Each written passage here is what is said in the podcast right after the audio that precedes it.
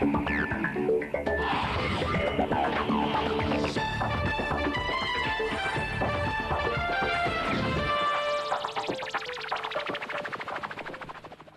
привет, это подкаст «Четверги вокруг света», у микрофона его ведущий Сергей Беляков. Сегодня у нас в гостях преподаватель истории, создатель и ведущий популярного YouTube-канала «История России для чайников» и автор книги Рюриковичи «История династии для бумеров и зумеров» Артемий Сайфуддинов. Артемий, здравствуйте. Добрый вечер. Скажите, правда ли, что историки помнят все даты? Мы очень стараемся, у меня есть шутка, что я хорошо разбираюсь в математике, но только до 2022. Ну и каждый год эта цифра, соответственно, обновляется на один вперед. А если еще быть точным, то я особенно хорошо умею считать с 862 до 2022. Тут я прям хорош. Отлично, давайте вот быструю проверку. Когда Давай, взошла... Попробуй. Давайте, когда взошла на трон Анна Иоанновна? 1730. Петр Третий. 1761. И Василий Шуйский. 1606. Да, да. У меня все верно.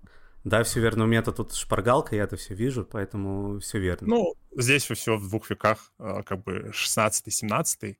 Ой, вру прощения, 17-18, прошу прощения. Но, кстати, вот смутное время одно из самых сложных для людей в плане запомнить, кто там, когда, что и где. Вот, сложнее, наверное, всего только будет э, какой-нибудь 20 век и 1917 год отдельно. Ну, к смутному времени мы еще подойдем. А, сейчас я должен дополнить, что а, Артемий уже 9 лет помогает подросткам и взрослым заинтересоваться историей и помогает с подготовкой к экзаменам. Расскажите, как вы вообще пришли к видеоблогингу? А, ну, это, наверное, история, история, которую люди, э, которые меня часто смотрят или слушают, или общались, знают наизусть, но, тем не менее, все равно я расскажу, потому что здесь история, о которых невозможно молчать, как говорится. Был 11 класс, я уже был абитуриентом, выпуска, выпустился из школы, и в отличие от многих ребят, я довольно быстро решил вопрос с поступлением. А, я поступил в Санкт-Петербургский государственный университет на факультет международных отношений, и пока а, сотни тысяч моих а, одногодок метались по приемным комиссиям, я уже с помощью там, олимпиад и хороших результатов экзаменов в целом обеспечил себе поступление, чему был несказанно рад, но со временем мне летом стало просто скучно. И так вышло, что первый месяц, лето, июнь, я был занят тем, что мне доверили монтировать школьный выпускной, потому что, как уже сказал, все были заняты поступлением, вот, а я был веселый, вольный и свободный. И мне очень понравилось монтировать на тот момент. Я подумал, эх, вот бы монтировать не прощальные школьные видео, а вот что-нибудь посерьезнее.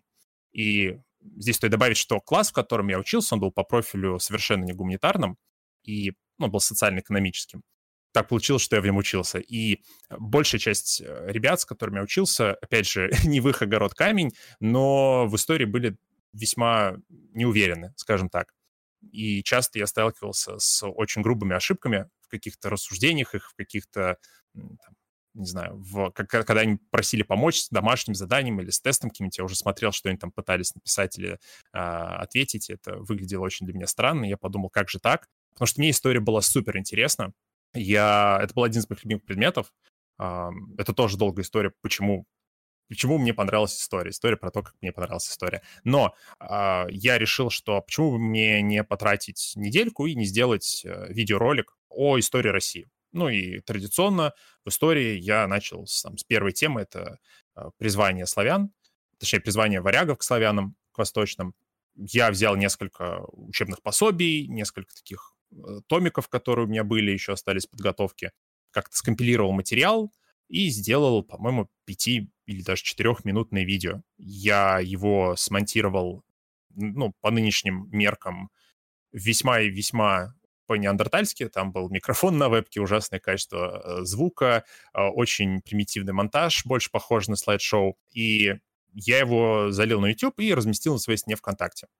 Вот. И я лег спать, просыпаюсь утром, а там 70 с чем-то лайков, что ли. И в те годы, это был 2013, и для меня это было очень много. Я там, даже на самых красивых постановочных фото у меня столько не было. И я был удивлен, когда увидел, что эти лайки ставили люди, которых я не знал. То есть кто-то кому-то что-то скинул, кто-то как-то посмотрел, и люди такие, давай еще.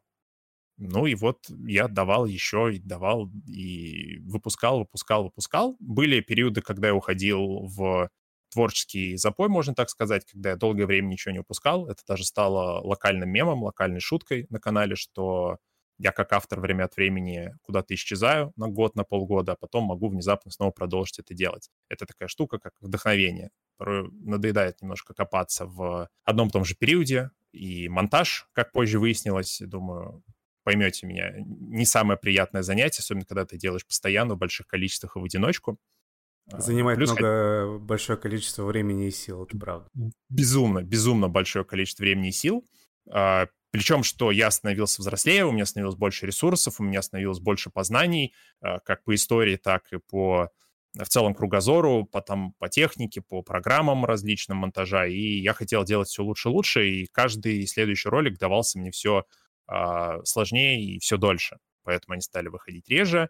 Я понял сейчас уже, глядя на ролики своей первой семилетней давности, что они сделаны очень поверхностно, а, что я, кстати, попытался исправить частично с помощью книги, где гораздо глубже рассматривал ранее, ранний период отечественной истории. И вот не вкладывая никаких э, там, усилий в продвижение, в рекламу, я получал огромное количество очень позитивных отзывов от людей самых разных возрастов и самых разных уровней по истории. То есть я ожидал, что это будут смотреть люди, которые вообще э, с историей не знакомы, но, как показала практика, канал был интересен в большей части людям, которые историю знают достаточно неплохо, но хотят посмотреть на нее в таком ускоренном, юморном немного формате. Вот, потому что не сказать, чтобы стараюсь быть чрезмерно серьезным, потому что таких видео, лекций в YouTube и на телевидении очень много. Я хотел объяснять людям вещи так, как их, э, возможно, проще понимал я сам, и как я бы попытался их объяснить э, кому-то из своего круга общения. Вот, то есть э, ролики не претендуют на там какую-то научную новизну, они не претендуют на какие-то там подтверждения, опровержения каких-то теорий. Они сделаны для такого развлекательно-познавательного формата. И в целом это людям нравилось. И были моменты, когда меня так или иначе репостили какие-то сообщества, связанные с историей, или крупные блогеры меня лайкали на удивление, и это как-то привносило э, все и вся, но вот оно само по себе накопилось до двух сотен уже почти тысяч подписчиков, может быть, даже больше сейчас. На самом деле преимущество в том, что это контент, он немножко вечный. То есть каждый год люди сдают историю. Причем не только в школе. В колледжах, в вузах, э, у кого-то там Э, там, не знаю, ты на медицинском факультете нужно историю сдать, а ты к этой истории имеешь очень слабое отношение, и люди берут и устраивают там вечерние марафоны, просматривают мои ролики за день, за два. Правда, они сейчас только до середины 19 века, но они их просматривают, пишут, блин, слушай, спасибо, повторил, и мне это помогло сдать зачет. Вот. Попадаются очень необычные комментарии, которые, ну, я бы никогда не мог представить, что люди, что я как-то помогу людям таким образом. Люди писали о том, что вот вы сказали 9 лет уже, что, друг, смотри, я по твоим роликам э, готовился к экзамену, мне история понравилась, я поступил на ИСТФАК, и во многом благодаря тебе я связал свою жизнь с историей, сейчас являюсь преподавателем истории в школе, учу ребят и показываю иногда им твои ролики. И это очень странное ощущение, потому что, казалось бы, такая вещь людей вдохновляет и дает им интерес, дает им даже смысл жизни какой-то. Вот, это очень необычно, и я, честно признаюсь, такого не ожидал. Это то, что заставляет меня медленно, порой очень медленно, но продолжать э, развивать творчество и канал. Ну, а, как по мне, интерес э, придает именно простота вот этой подачи. Потому что в целом после просмотра а, нескольких видео создается ощущение, что в детские годы очень э, для вас, как и для многих, были, наверное, скучные вот эти вот уроки истории, когда э, учитель э, монотонным голосом, э, сложными словами объясняет э, те или, иные события в мире. Хорошо, если он что-то объясняет вообще или пытается. Обычно просто параграфы дает читать. Ну или так, да, и потом пересказывать эти параграфы, как, к примеру, у меня было в, в некоторых классах, в младших. Скажите, вообще, какие оценки по истории вы получали в школе? А моя первая оценка была двойка. Ну, не за четверть, в принципе, первая оценка, которую я получил по истории, была двойка. Причем я получил ее за очень нелепую, на мой взгляд, вещь, и я считаю, что это было не сильно педагогично, если, ну, как бы я уверен, что другой человек среагировал бы, возможно, это совсем по-другому и возненавидел бы предмет. В пятом классе, как правило, у нас в стране школьники начинают учить не историю России, а историю мира. И начинают они с там, древнего Египта, древнего Вавилона и так далее. И мне дали задание, ну, не мне, всему классу дали задание а составить родословное древо там, всех своих родственников, бабушек, прабабушек. Я потратил очень много времени, я обзвонил всех родственников, которые там были живы, у которых был телефон на тот момент. Сделал огромное древо, оформил его там в Word или в Paint, уже не помню. Для, пят... для пятиклассника это было очень сложно. Я очень волновался. По-моему, я даже распечатал его на цветном принтере где-то у себя в городе маленьком. Я отнес его в класс. Я был очень горд, потому что я там что-то до колена пятого, наверное, шестого дошел. Узнал о людях с удивительными именами, которые я даже не знал, что являются моими родственниками. А, преподаватель был очень строгий, мы его все боялись. Он взял мой, мой листочек, взглянул на него и через буквально секунду такой, два. Я говорю, за что? Он говорит, а, ты зачем от себя все стрелочки ведешь? Ну, то есть в родословном древе, как правило, стрелочки идут от прародителя к современнику. А я-то мелкий был, мне это никто не объяснил. Я поставил себя наверх и от себя начал вести стрелочки. Вот. Ну и, в общем, он сказал, ты ничего не понял, все, у тебя двойка. Вот, это было жестко. Мне кажется, многие люди бы на этом месте просто бы сказали, да и знаешь что, э, сам сиди своей истории, занимайся. И поэтому я был очень, ну, я немножко расстроился, и на уроках вот как раз нас заставляли, читай дома параграфы, приходи рассказывать. Короче, как урок литературы, только урок истории. Ты вместо стихов истории рассказываешь. И пока вот все этим занимались, я листал школьный учебник, э, а он был цветной, там были картинки, там были карты, там были вот эти войны нарисованы, какие-то сцены сражений, и меня как э, парня-подростка это дико зацепило, я стал в это больше погружаться. И знаете, так полюбил историю вопреки. Потом сменился преподаватель, дело пошло совсем на лад. Это был очень классный, на мой взгляд, педагог, который делал очень необычные задания, необычные тесты, заставлял тебя как-то нестандартно к все подходить, хотя мы тоже пересказывали параграф, по сути. Но у меня по истории все равно оценка всегда была пятерка, потому что мне был интересен предмет, и когда тебе что-то интересно, ты довольно быстро проскакиваешь трудности и кочки. Вот. У меня было несколько предметов, которые были интересны, но история занимала какое-то особое место, поэтому у меня всегда по ней были пятерки, и э, даже когда я в ВУЗ пошел, э, у нас была тоже история, только она называлась «История международных отношений», и это был очень мудреный предмет. Знаете, там тебе могли дать на экзамене а, физическую карту Балканского полуострова, и задание было «Нарисуй границы Османской империи в 1912 году», вот именно в этом году. И я помню, как весь поток от этого выл, а я наоборот, знаете, вот как извращенец какой-то, мазохист, просто такой, да, вот это нормальное задание, и просто ловил себя на невероятном удовольствии от решения подобных странных вещей. Вот. Можно подумать, что я, наверное, какой-нибудь исторический гик, но мне кажется, я еще не достиг потолка интереса к истории, как некоторые из э, моих подписчиков, как некоторые из знакомых, которых я знал. Но чаще всего бывает, что любовь к предмету э, детям прививает именно учитель. Но вот после вот этой истории с э, семейным древом, действительно, многие бы сказали, что эта история мне в целом не нужна, потому что столько сил было потрачено, столько души вложено, да, в это древо, а вот тут вот сразу два. Но получается, что не только дело в учителе, да, то есть если ребенок сам, то есть вы именно в пятом классе, потом, когда листали учебник истории, поняли, что история это что-то удивительное и интересное, правильно? Uh, да, но на самом деле здесь очень много зависит, конечно, от uh, семьи. И у меня как-то так повелось, что в семье очень любили смотреть либо какие-то исторические фильмы, и в целом, может быть, иногда обсуждать какие-то новости, как что происходит. И у меня в раннем возрасте как начало увязываться то, что ну, это просто интересно. Э, также часто бывает, когда, там, например, родители читают книги, то и детям становится интересно читать книги. Если там, э, там папа берет тебя с собой в гараж ремонтировать автомобили, ты участвуешь в этом, то тебе становится интересно ремонтировать автомобили. Здесь, наверное, какая-то такая же история произошла, просто очень много удачных э, факторов сложилось. Но, с другой стороны, ведь огромное количество моих, как бы, моих сверстников, они вот в эту совокупность факторов почему-то не попали. Наверное, это склад ума отчасти. Лично я, да и уверен не только я, в жизни часто стал, сталкиваюсь с людьми, чаще всего молодыми людьми, которые говорят, мне не нужна история. Что это вся лишняя информация по типу, кто такой Ленин, когда началась Вторая мировая война и прочее, никогда в жизни мне не пригодятся и просто забивают голову. Так вот, зачем вообще людям нужна история? И почему, по вашему мнению, они должны ее знать? и как правильно людям ее надо преподносить?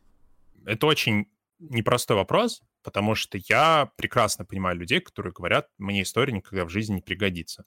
А, есть предметы школьные, которые тебе нужны практически каждый день. И это большинство школьных предметов. Ну, там, рассчитать э, скидку, кредит, математика, да, написать э, там документ, резюме, общение с коллегами, русский язык. Даже литература здесь будет полезна, потому что словарный запас, язык, э, речь в целом и так далее. И вот история — это тот предмет, которым очень мало практического применения в жизни. То есть ты... Я, мне очень сложно представить ситуацию, на самом деле, я вот сейчас быстро даже не назову, чтобы вот случилось что-то, и ты такой, блин, надо было учить историю. Вот, вот почему я не учил ее? Мне сложно представить. Я могу сказать, я могу сказать, Давайте, э, недавно, ну, может год, может полтора назад были популярны очень сильные видео на Ютубе, когда блогеры подходили к людям на улице и спрашивали, а кто такой Ленин? И они так, и ответишь, дам тысячу рублей. И люди сразу жалели, что они не учили историю в школе, иначе получили бы сейчас тысячу рублей. Я такое тоже видел, и мне всегда было интересно, а действительно ли вот настолько часто у них выборка, потому что у меня скалось впечатление, что тебе показывают десятерых людей, которые вот несут какую-то ахинею, но мне кажется, на эти 10 человек приходилось еще 150 человек, которые говорили довольно внятные вещи. Ну, э, здесь ты согласен. Наверное, еще история тебе может пригодиться, когда вот попадаешь в какой-то круг общения или хочешь влиться в коллектив, а там вот люди обсуждают что-то связанное с историей, и ты жалеешь, что не можешь влиться в тусовку. Поэтому я бы сказал, что история, наверное, наверное, она нужна для, ну, давайте назовем это, давайте для двух вещей, вот так скажем. Первое — это банальное расширение кругозора, потому что на самом деле история, она включает в себя знание географии, она включает в себя знание культуры, то есть ты не можешь, например, изучить историю какой-либо страны, не изучив историю ее культуры, ее традиций, ее нравов, ее быта, ее мировоззрения, ее жителей и так далее. В истории также есть еще примесь экономики, политологии, социальных отношений. И все это в совокупности, наверное, расширяет представление человека о том, что может быть вокруг него, да, и чего вокруг него там быть не может как относиться к определенным вещам. И вот вторая вещь, для чего, мне кажется, история нужна, это для того, чтобы ты не просто наблюдал за тем, что происходит вокруг тебя, а мог это каким-то образом для себя интерпретировать, потому что многие воспринимают историю как, ну, вот просто, как вы сказали, даты, там, цифры, набора каких-то ненужных абсолютно сведений. На мой взгляд, история — это просто жизнеописание таких же людей, как мы с вами, как слушатели, а, просто в очень больших масштабах. Это зафиксированы свидетельства того, как жили абсолютно обыкновенные люди, не понимая, возможно, что они живут в исторические моменты. И когда вокруг нас тоже что-то происходит, на это можно смотреть, имея косвенный, очень косвенный, но опыт того, что люди через это когда-то проходили, а, как они на это реагировали, как они с этим справлялись, как не нужно действовать в таких ситуациях, чего можно ожидать. Это, конечно, такое немножко гадание на кофейной гуще и э, разговоры о том, что история циклична, ну, тем не менее, я вижу вот смысл вот в этих двух вещах, для чего история нужна. Но ситуацию все равно не могу представить, где вот эти две вещи складываются. Вот прям именно конкретную ситуацию. Не смогу, наверное, назвать. Ну, давайте вернемся к вашей аудитории. Вот, допустим, девятиклассник посмотрел ролик о Пугачеве. Mm-hmm. И что дальше? Есть ли у вашей аудитории желание расширять знания по конкретным темам? Умоляют ли вас подписчики в комментариях, в личных сообщениях, по почте порекомендовать интересные книги, подкасты, другие каналы. И заодно можете порекомендовать нашим слушателям источники, которые помогут подтянуть знания по истории. Uh, ну, вообще, это какой-то идеальный сценарий, который бы я представляю всегда в своей голове. Когда я делаю отдельный ролик, я стараюсь его немножко ну, делать обособленно. То есть я представляю, что человек реально может зайти и начать смотреть именно этот ролик. Или он может ему всплыть там в подсказках, да. Потому что очень часто, на самом деле, люди как делают? Они заходят и начинают историю смотреть сначала. То есть от Адама до Потсдама сразу хотят все. И очень редко кто смотрит конкретные какие-то выпуски, знаете, целенаправленно. Но э, у меня в идеальном мире ситуация такая. Человек смотрит ролик, например, про Пугачева, и он такой, ммм, интересно, что было дальше? Или такой, ммм, интересно, а что было до этого? Почему так получилось? Или он такой, хм, а, а есть еще что-то подобное, вот, вот про каких-нибудь безумцев, которые восстали вот против царской власти? Вот, вот есть еще что-нибудь такое, где бегают крестьяне, жгут избы и разрезают дворян на части? Вот интересно прям. Вот, вот можешь посмотреть что-нибудь, и, и вот это создает интерес. Потому что, как мне кажется, большая часть интересов к истории начинается с очень малых локальных сюжетов. То есть никто, мне кажется, не, не приходит с интересом, эх, взять бы и изучить все. Кто-то начинает с очень малого. Эх, вот бы узнать там побольше об этом. Побольше вот об этом конкретно. И да, люди порой пишут мне, что вот, а, а, а дальше? А вот я дошел сейчас до Николая Первого, а дальше что? А когда вот следующее? И я говорю, ну, вот нужно подождать. И мне люди спрашивают, так а экзамен-то не будет меня ждать? Вот. Или там, мне нужно срочно там к чему-то подготовиться. Где взять информацию? Люди спрашивают, а какими книжками я пользуюсь. Меня иногда а, в кадре светится очень большой по размеру томик академика Сахарова, там на 1300, что ли, он страниц. И меня засыпали просто вопросами, что это за книга, где ее взять. Настолько, наверное, впечатлила людей своим размером. Вот. А, вообще, а, я очень часто рекомендую, когда людям отвечаю в личные сообщения или когда они меня спрашивают вообще, с чего начать, я спрашиваю, а, а зачем, что ты хочешь? То есть если ты хочешь историю там, как науку изучить, чтобы там экзамен сдать, в ВУЗ поступить, сессию закрыть, еще что-нибудь, то я обычно рекомендую какой-нибудь стандартный набор академических пособий, там, Сахаров, Орлов, Кац, Керов, вот, вот, вот эти авторы. Вот. А, если человек говорит, да нет, просто хочу для общего интереса, вот здесь уже сложнее, потому что надо понять, что именно человеку интереснее. Есть книги, которые про историю, но вообще не про историю. Вот недавно я прочитал книгу «Ружья, микробы и сталь».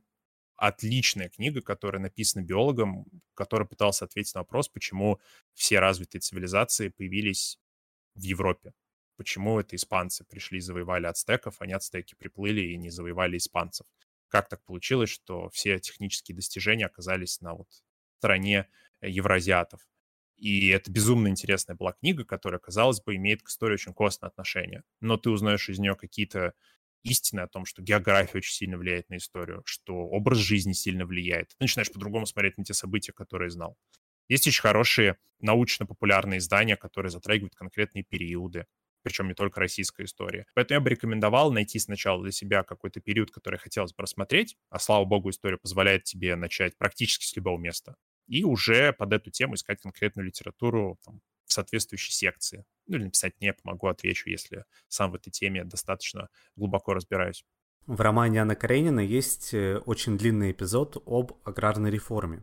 Многие читатели сдаются и бросают книгу именно на этом месте. Потому что Толстой там пространно рассуждает об экономике страны, ничего не говоря про судьбу персонажей. А где в истории России такая, в кавычках, аграрная реформа, которая не по зубам большинству изучающих хронологию событий? Здесь речь идет, скорее всего, в целом об известном земельном вопросе, который очень остро стоял в Российской империи второй половины, да и, в общем-то, в целом всего 19 века, но особенно остро э, во второй его половине и в начале 20 века. Ну и понятно, почему люди э, не дочитывают, потому что это, это на самом деле не совсем прям история-история. Э, есть такая штука, что люди думают, что история — это только какие-то суперинтересные великие дела. Куликовская битва, Великая Отечественная война, там э, ледовое побоище, татаро-монгольское нашествие, или как правильно говорить, монголо-татарское нашествие, ордынское нашествие, там крещение Руси. В общем, такие большие э, важные события. Но э, на самом деле, на самом деле э, есть в истории очень много моментов, которые безумно скучные рядовому человеку, и одно из них это вот социально-экономические реформы про то, что делать с землей бедным крестьянам. Вроде страна большая, земли при этом на всех не хватает, а той, что хватает, она принадлежит помещикам, а не крестьянам, и государство пытается эту землю как-нибудь передать крестьянам, но так, чтобы помещики не обиделись, при этом помещики сами этой землей распоряжаются уже неэффективно, и государство несет огромные убытки, а предприимчивые крестьяне, которые могли бы дело исправить, находятся в полузависимом положении или все в долгах, и вот что, как, как это все переплести, и там начинают обычно в школьных учебниках приплетать всякие формулы выкупа земли, расчеты стоимости э, там хуторов и отрубов в Сибири, и люди логично начинают путаться. Особенно, если когда читают литературное произведение. Я хочу узнать, что стало с Анной, когда ее переедет поезд. Зачем мне вот это все, зачем мне все это слушать, зачем мне все это читать? Это одна из причин, почему люди «Войну и мир», например, бросают. Почему я ее когда-то бросил читать, потому что э, когда я увидел огромное количество там вот этого французского колорита, который мне был совершенно неинтересен, я хотел про «Войну с Наполеоном» почитать, я тоже забросил. Поэтому, ну, Толстой писал это в то, когда Толстой писал, это был супер актуальный вопрос. Это была такая притча в языцах, это был экзистенциальный вопрос вообще для будущего страны. И не включить это, как это, знаете, это как повестка была тогдашняя у интеллигенции в том числе, а учитывая, что Толстой вообще старался думать о чаяниях э, народа, быть э, таким защитником э, человечности и крестьян, ну, очень логично, что он эту тему там поднял. Другое дело, что сейчас эти проблемы, они нам уже не актуальны. Вот. Ну, именно земельные. Как бы корень проблем, он, наверное, все еще есть. Разные доходы у разных людей, расслоение богатства и так далее. Там. Но в целом, я бы, наверное, сказал, что это просто повестка, которая уже не актуальна. Поэтому людям и неинтересно читать этот момент. Вот исходя из этого вопроса, какую тему вам было сложнее всего переложить на доступный и понятным школьникам язык. То есть эта тема запутанная, или она скучная, или еще что-нибудь. Что это за тема, что это за исторический э, период? Ну, сложно бывает переносить по разным причинам. А, есть сложно, потому что реально просто скучно. А, когда я, например, вот э, писал книгу про Рюриковичей, мне было безумно скучно разбираться в купле-продажах и прочих финансовых махинациях московских князей, о том, как они там что-то приобретали, какие-то купчи, какие-то грамоты составляли. А, также было не особо весело разбираться в хронологическом древе, когда там дядья воевали со своими племянниками за какие-то земельные куски, раскиданные по разным частям Руси. Вот, наверное, если бы я был участником тех событий, конечно, я был бы очень вовлечен, было бы очень интересно. Есть сложный материал для переложения, для объяснения, потому что он может задеть за живое. Хороший пример — это вот э, ролик, который я очень долго делаю, не могу все никак выпустить, это про общественное движение 19 века. Потому что там затрагиваются, знаете, вопросы, которые до сих пор некоторых людей вводят в состояние э, какой-то агрессии, у них зубы скрипят.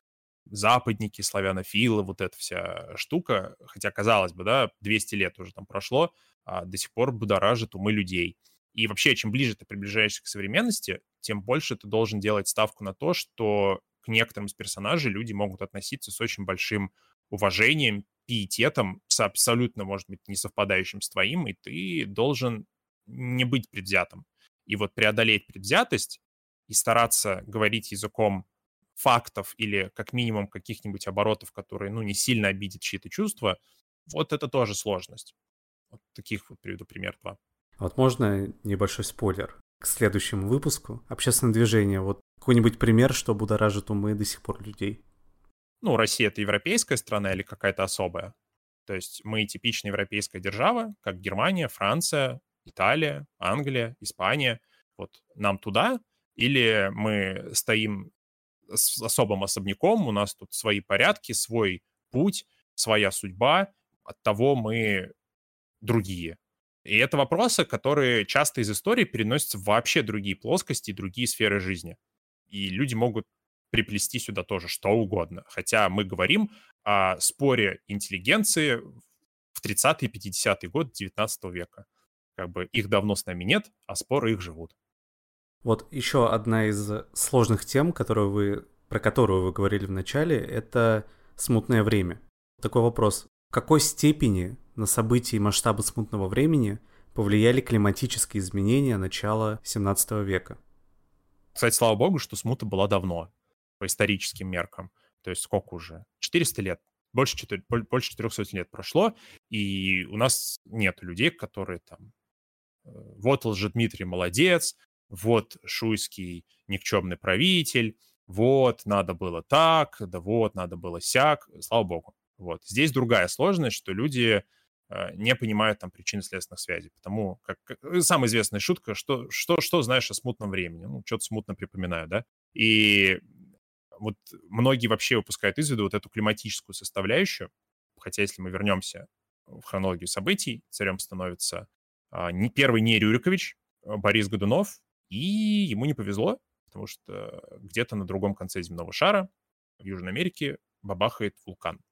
И из-за этого он так, так сильно бабахает, такой большой силы он оказывает воздействие на окружающую среду, что вот этот пепел, огромное количество пепла и газы, которые выбрасываются в атмосферу, приводят к изменению климата, причем к изменению с небольшой задержкой, потому что пока все это дело дошло до европейского континента, там прошел то ли год, то ли еще несколько, вот, не хочу здесь соврать, и огромное количество посевов померло, сотни тысяч людей остались без еды, они не просто стали есть меньше, они реально стали голодать. Это все спровоцировало огромную волну недовольства. А так как в то время 99,9% э, населявших э, России людей вообще не знали, что существует какая-то там Южная Америка, и вулканов в жизни никогда не видели, ну, они сделали единственное логичное для них умозаключение. Это все кара божья за то, что у нас сменилась династия. Свергнем царя, и все сразу заиграет новыми красками. А тут удачно получилось еще и так, что деньги в стране кончались, что царем были недовольны бояре, что Гудунов э, все никак не мог укрепиться на троне, и он пытался как-то эту проблему решить, у него ничего не получалось, он еще иностранцев приглашал, чем еще больше расшатал под собой трон. И там вообще, на самом деле, причин много. Но началось все, мое личное мнение, именно вот с неудачного климатического коллапса.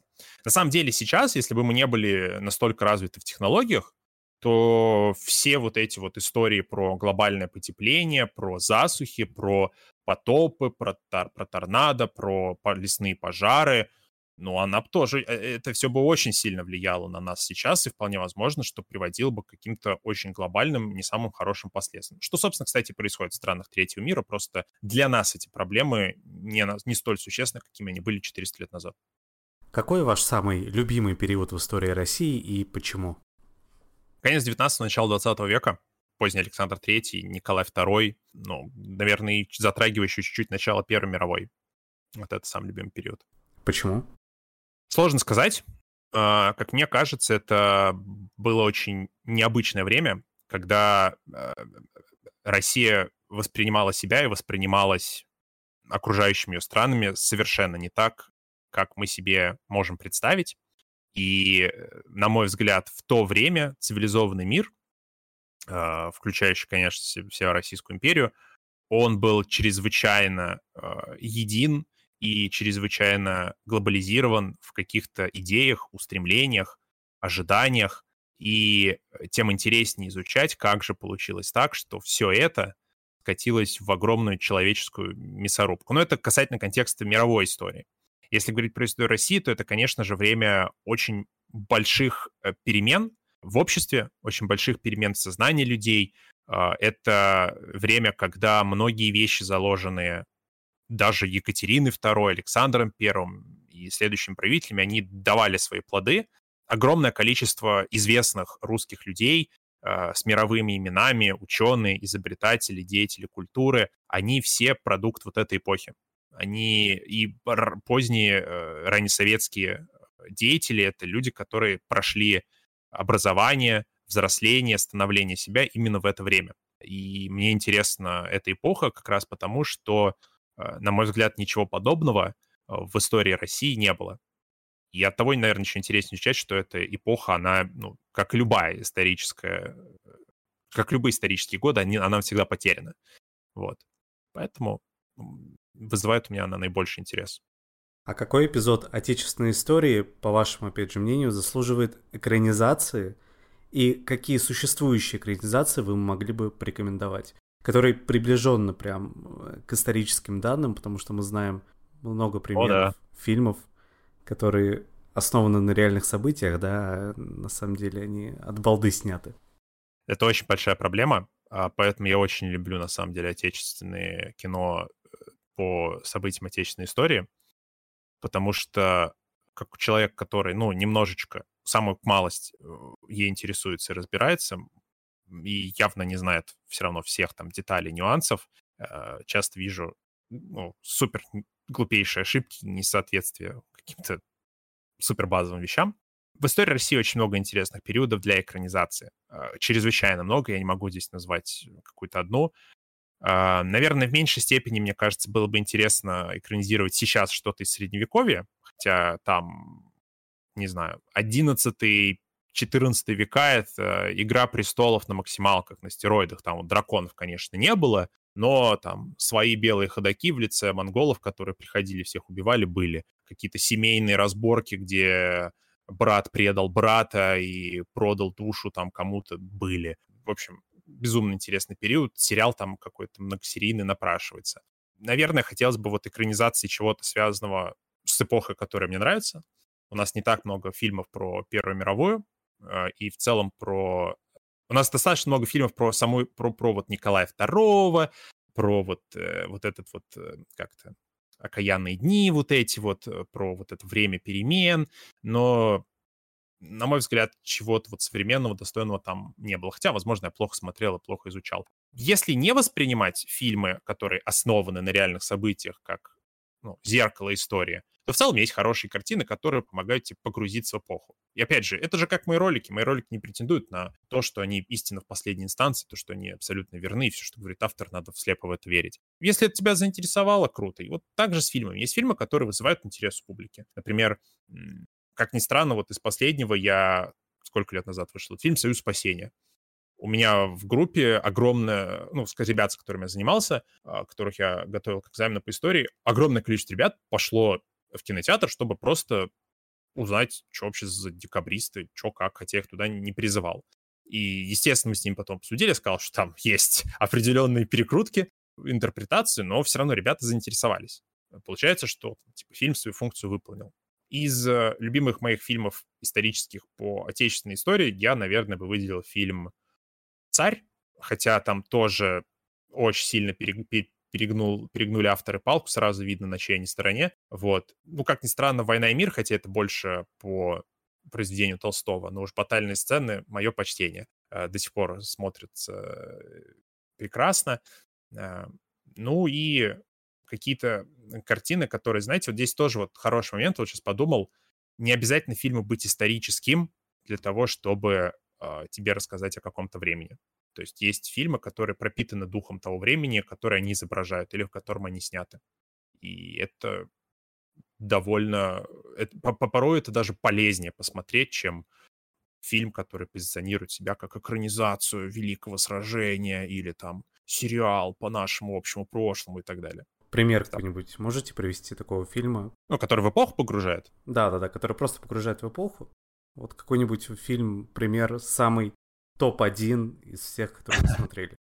Это будет сложновато, но я в свое время был под очень большим впечатлением от фильма «Курьер» Карен Шахназарова, потому что фильм, казалось бы, вообще никакого отношения к истории не имеет, но если ты знаешь контекст, знаешь время, в которое это было снято, и знаешь, э, какие черты этого времени фильм по-своему показывает, ты можешь очень легко перенестись в то время и понять настроение людей, их ожидания, их чаяния и их образ жизни.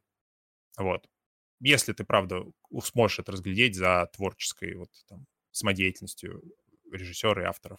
И таких фильмов очень много, не обязательно это э, советские фильмы. На самом деле в этом смысле зарубежный кинематограф очень хорошо работает над созданием атмосферы, над созданием погружения, нежели чем но над тем, чтобы это было эффектно, чтобы это было бюджетно, высокобюджетно, чтобы были эффекты. Вот там этого очень мало сейчас, и это здорово.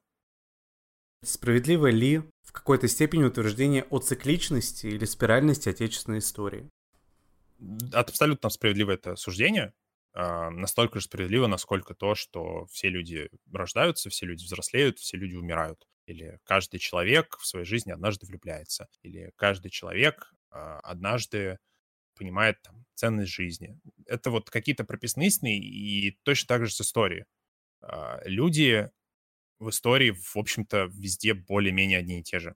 Да, у нас разный набор технологий, у нас разный набор там, кругозора, мировоззрения, но если убрать все достижения там технологий, то мотивы людей, их ожидания, их э, привязанности, их социальные связи, они во многом остаются прежними. А как мы помним, историю все-таки делают люди. Поэтому с каждым новым поколением это самое новое поколение, скорее всего, будет проходить через э, те же кочки и те же пики, через которые проходили их предки.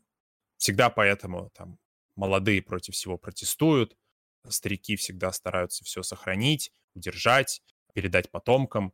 Всегда поэтому во всех таких сюжетах э, в войнах участвуют люди примерно одного и того же возраста. Всегда в этих сюжетах люди хотят спокойствия, люди хотят там достатка и прочего. Да и ничего не меняется, поэтому с точки зрения того, что, окей, в 20 веке атомные бомбы взрывали, а в 19 не взрывали. Ну да, это новинка, но это, на мой взгляд, это просто атрибут. То есть театр сейчас и театр в прошлом веке. Есть ли разница? Ну, конечно, есть. Колонки стали э, лучше звук передавать, освещение стало лучше отыгрывать. Но в основе это все равно тот факт, что актеры на сцене показывают нам какие-то сцены, есть антракт, есть ружье, которое обязательно выстрелит и так далее. С историей то же самое. Меняется антураж, меняются атрибуты, а главные действующие лица и их мотивы остаются теми же самыми. Поэтому, когда я говорил о том, что какие-то эпохи, они уходят и навсегда остаются только в истории, я говорю лишь о том, что была такая комбинация факторов, такая комбинация атрибутов, который больше уже точно не сложится. Как вот сейчас мы попытаемся создать, знаете, театр, который бы функционировал точно так же, как в 19 веке. Построим точно такое же здание, будем там точно так же всех обслуживать, точно таким же образом будем обустраивать там внутреннее убранство. У нас не получится это сделать, или все поймут, что это имитация. То есть это никогда не будет казаться естественным. Вот в этом контексте я говорю в том, что да, эпохи уходят, сменяются, и люди испытывают по ним порою чувство там какой-то ностальгии или всего такого. А на самом деле основа одна и та же.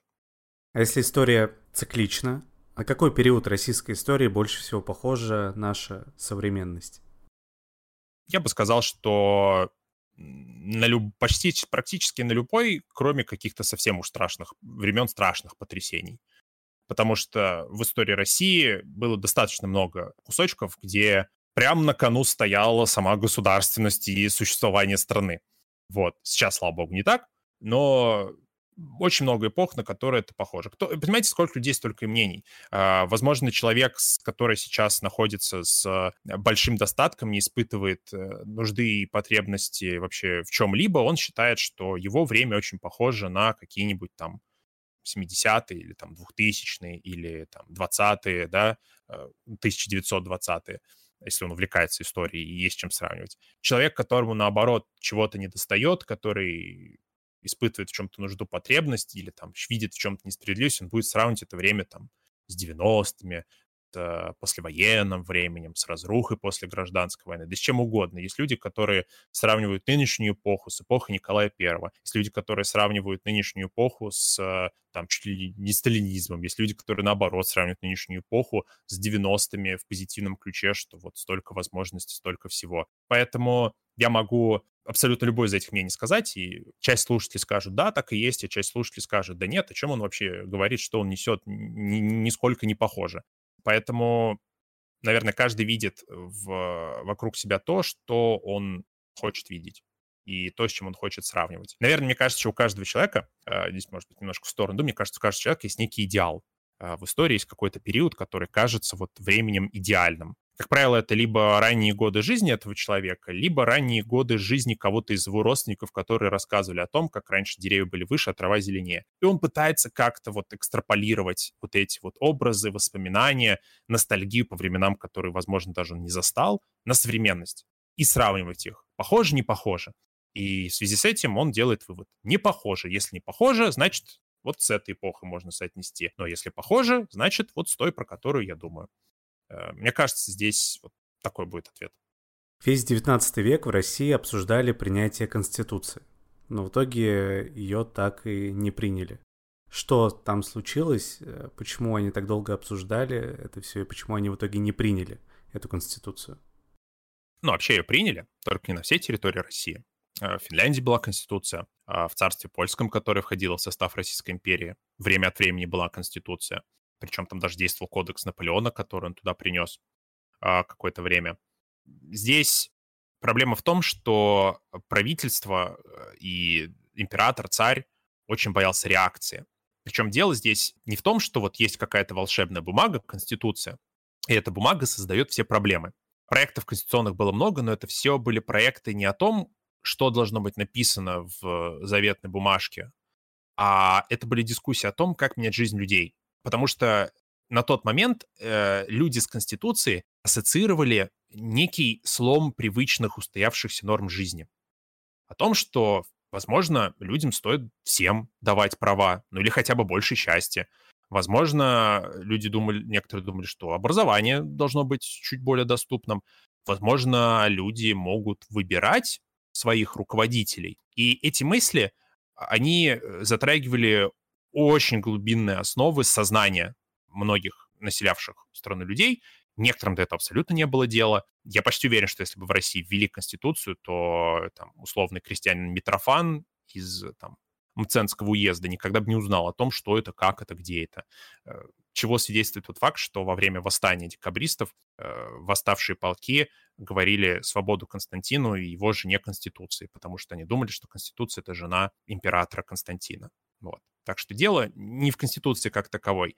Дело в том, что высшие круги находились все время в таком неком цунцванге, так называют положение, когда что бы ты ни принял, все хуже становится. Примешь Конституцию, и все вокруг поменяется. И, возможно, то положение, которое ты занимаешь сейчас, ту власть, которую ты имеешь сейчас, ты ее потеряешь. А если не введешь, то проблемы, которые сейчас есть, они усугубятся, они углубятся. И к чему это приведет, не знаю. А, и тогда же нельзя было взять и уехать в другую страну. Очень просто. Нельзя было взять и закрыться от всех проблем. Тогда люди как бы думали, а там, вот у меня тут дети будут жить, э, наследство им отдам, а что, а как, а и, и так далее. И поэтому в, этих, в этой ситуации а, российские правители часто принимали, ну, на тот казавшийся им единственное верное решение. Ничего не трогать. Возможно, настанет время, когда обстоятельства сложатся так, что мне дадут явный намек на то, что надо что-то делать. Ну, как покажет история 19 века, такой намек был а, в середине столетия. Для отмены крепостного права? Э, это был важный шаг, да. То есть э, вот, вот на самом деле отмена крепостного права — это такой же глубинный сдвиг в сознании людей и в жизни общества абсолютно соразмерны с Конституцией. То есть если бы Конституцию приняли, там бы одно из первых положений было бы о том, что люди не могут использовать, э, там, эксплуатировать труд других людей. Ну, как-то, в какой-то, естественно, само собой, другим языком и в другой форме. Но многие люди, которые были конституционалистами, которые ратовали за реформы, первый у них пункт программы пожалуйста, отмените крепостное право. Даже, даже вот эти вот западники и славянофилы, которые спорили друг с другом о том, что есть Россия, какое у нее будущее, оба течения согласались с тем, что, блин, ну вот крепостное право точно надо отменять. Мы не соглашаемся о том, вот по этому, по этому поводу, но вот здесь мы все согласны. Надо отменять. И многие люди, которые изучают этот, а, это время, вот как бы в школах, они не до конца понимают вот эту специфику. Если все все понимали, что надо что-то делать, почему никто ничего не делал? Ну, потому что э, любые перемены всегда вызывают беспокойство. И надо, чтобы вот сложились так обстоятельства, когда либо уже нельзя ничего не делать, либо когда появляется хорошее окошко возможностей и хороший человек, который этой возможностью воспользуется, чтобы притворить это в жизнь. Давайте сейчас поговорим про исторических личностей. Кого из российских правителей вы бы назвали самым недооцененным? Непростой вопрос. А, если смотреть мой канал, то там есть такой парень, зовут Василий Третий. Правил он почти 30 лет, с 1505 по 1533 год. А, был между Иваном Третьим и Иваном IV. Иван III у нас великий, Иван IV у нас грозный. А Василий III, он просто Василий III. И поэтому про него все как-то забывают. Между тем, этот э, человек завершил собирание земель вокруг Москвы, присоединил к российским владениям Псков, Рязань, э, Смоленск отбил обратно у поляков. И это при нем начинаются тенденции к монархии, которые затем будет перенимать его сын Иван IV в будущем Грозный. И многие вещи, которые мы приписываем Ивану IV Грозному, имеют свое начало в правлении Василия III. И в свою очередь, многие вещи, которые мы приписываем как заслуги Ивана III, до ума довел именно Василий III. Но это мое личное субъективное мнение. Со мной, уверен, не согласятся часть историков, имеют на это полное право. Вот. Это если мы говорим про Рюриковичей. А среди Романовых, наверное, самый недооцененный ну, я, я, я бы скажу, что, наверное... Наверное, Павел Первый.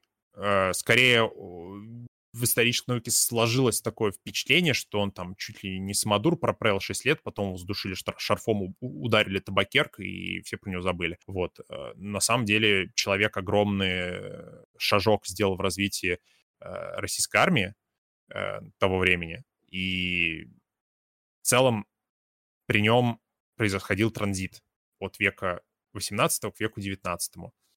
И каким же плохим был человеком э, Павел I, что большая часть э, его нововведений в жизни простых людей, она никогда не поменялась. Я бы так сказал. Какая женщина, на ваш взгляд, сыграла самую значительную роль в истории России? У меня банальный ответ Екатерина II.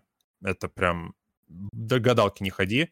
А, человек, которого, вот если мы будем гумилевской теорией пользоваться, назовем его пассионарием который в нужное время, в нужном месте оказался и проявил крайне незаурядные способности, я считаю, личную храбрость, будучи э, гражданкой другой страны и вообще другим человеком по менталитету, принять бразды правления, провернуть э, шаг по свержению непопулярного правителя, который по совместительству является твоим мужем. Вот. Само собой, что значительная часть екатерининских достижений на самом деле относится к ее окружению, к ее фаворитам, и многие из них дико раздуты и перекручены этими же самыми фаворитами. Но факт остается фактом. При Екатерине э, территория страны в европейской части значительно увеличилась. Значительная часть великих подвигов русской армии произошла также при ней. И к концу XVIII века Россия полноценно становится ведущей европейской державой, без которой не происходило вообще ничего в Европе. И во многом правление Екатерины II открывала дорогу многим будущим либеральным деятелям и ценностям в нашей стране. Например, при ней появлялось вольное экономическое общество, она пыталась создать э, новый свод законов, там собирала уложенную комиссию, чтобы депутаты что-то там нарешали, правда, у них ничего не получилось.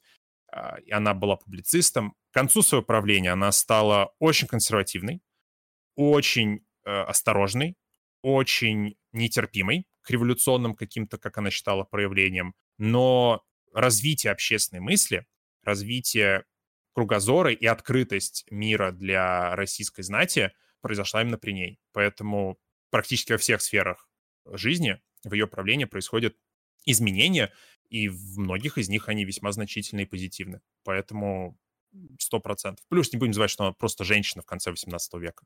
И все предыдущие правительницы до нее были, ну, мягко скажем так, оружием манипуляций ближнего круга знати. То есть всякое там, ну, там, Екатерина Первая вообще человек, не приспособленный к управлению страной. Анна Иоанновна, пришлая курлянская там, герцогиня, которая по большей части личными делами занималась. Елизавета Петровна, которая была, да, дочка Петра, но после дворцового переворота по факту страной управлял ее ближний круг. В случае с Екатериной, да, она тоже многие дела передавала, но была очень самостоятельной и в любой момент могла сказать стоп абсолютно любому из, на ее взгляд, взорвавшихся э, фаворитов, если она это замечала.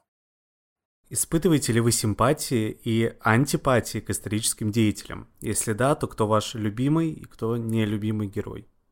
Ну, как человек, как э, житель своей страны, э, наверное, да. И нет в этом ничего плохого. Как есть фильмы, которые тебе нравятся, не нравятся, есть книги, которые тебе нравятся, нравятся, есть музыка, которая тебе нравится, не нравится. Почему тебе не может быть исторический персонаж, да, который тебе нравится, не нравится?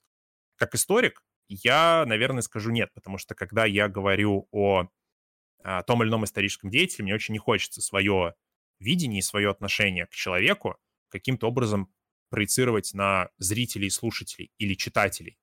То есть, если мне не нравится по какой-то причине Иван IV Грозный, наверное, это мои проблемы. И у меня свои какие-то причины, почему он мне не нравится. Вот. Может, он страшный был в детстве на картине Репина, я его испугался. И считаю, что он ест детей. Вот. Или, например, мне бабушка рассказывала все время, что он злобный. И я поэтому его не люблю. Что Но он, это мои проблемы. Что он котят с колокольни сбрасывал, да, вот эти все истории. Да-да-да, что он с друзьями там э, хлыстами бояр пил, собакам скармливал, вот.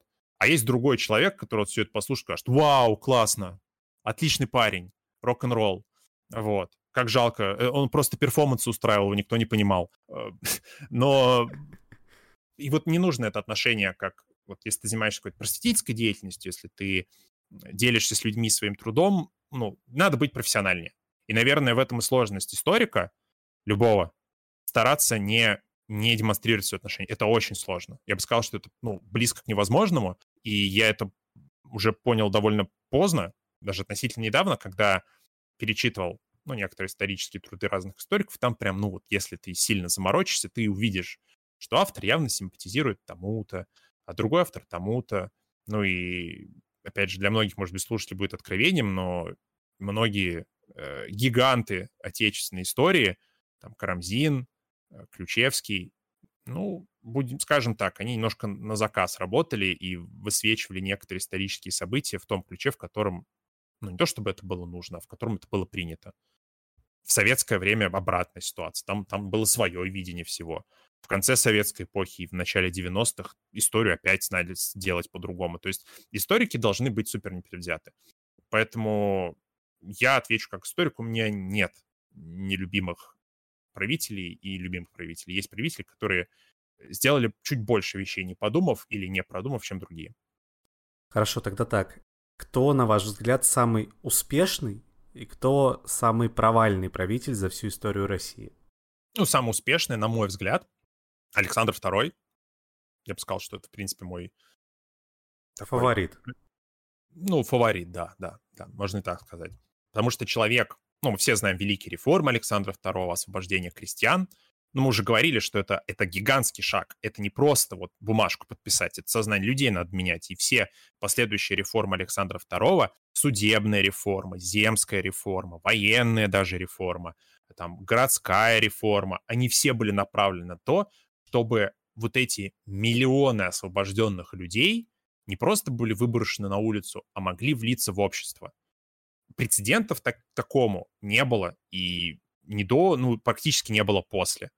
Там разве что на ум приходит там ликбез и компания большевиков по ликвидации безграмотности и включению населения в чудесный мир, где цифры и буквы имеют смысл. И вот огромный массив этих реформ и то, что они были проведены преимущественно мирно, преимущественно сверху, и подстегнули огромное количество людей, интеллигенции, которая двигала вперед отечественную науку и культуру, вот, вот стык 19-20 века, он вот здесь очень сильно взял, он много, очень много взял отсюда поменялся уклад жизни людей, огромное количество выходцев из бывших низших слоев, у которых до этого не было никакой возможности себя проявить, стали себя проявлять. И то, что, опять же, что вызывает у меня здесь э, какое-то такое человеческое уважение, то, что Александр II принял страну ну, в супер непростое время. Крымская война окончилась поражением, статус страны как э, великой державы пошатнулся, внутри страны полный раздрай и полная апатия общества по поводу того, что делать и кто виноват в это непростое время собрать вокруг себя людей, которые действительно хотят что-то менять и как-то двигаться вперед, это дорогого стоит. Ну и, наверное, его же мне немножко жалко, как бы, потому что в какой-то момент он начал замедлять свой темп, и в какой-то момент он не справился с реакцией общества на перемены.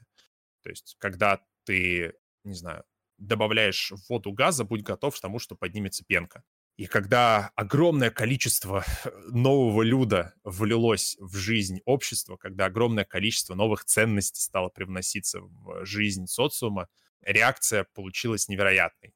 И все эти покушения, которые пережил Александр II, и в итоге которые его добило э, в Петербурге, ну, не позволили ему и, э, самое главное, его приближенным вести как раз некий прообраз Конституции. Был такой деятель Лорис Меликов, а, который попытался, пытался бороться с а, революционным движением тем, что старался больше просвещать людей, привлекать на свою сторону и в целом делать работу правительства более открытым. И он предлагал а, Александру II подписать документ, который бы давал возможность народным представителям высказываться и каким-то образом, хотя бы на уровне советов, каких-то рекомендаций влиять на жизнь правительства. Историки считают, что это был супер зачаточный, но прообраз какой-то конституционной монархии, что вот если бы это зернышко посадили, и Александра II бы не убили, быть может бы тогда это бы как-нибудь выросло в конституционную монархию, и тогда бы была бы такая же вот модель, какая существует в Англии, кто знает, как бы было сейчас, но это все сослагательное наклонение.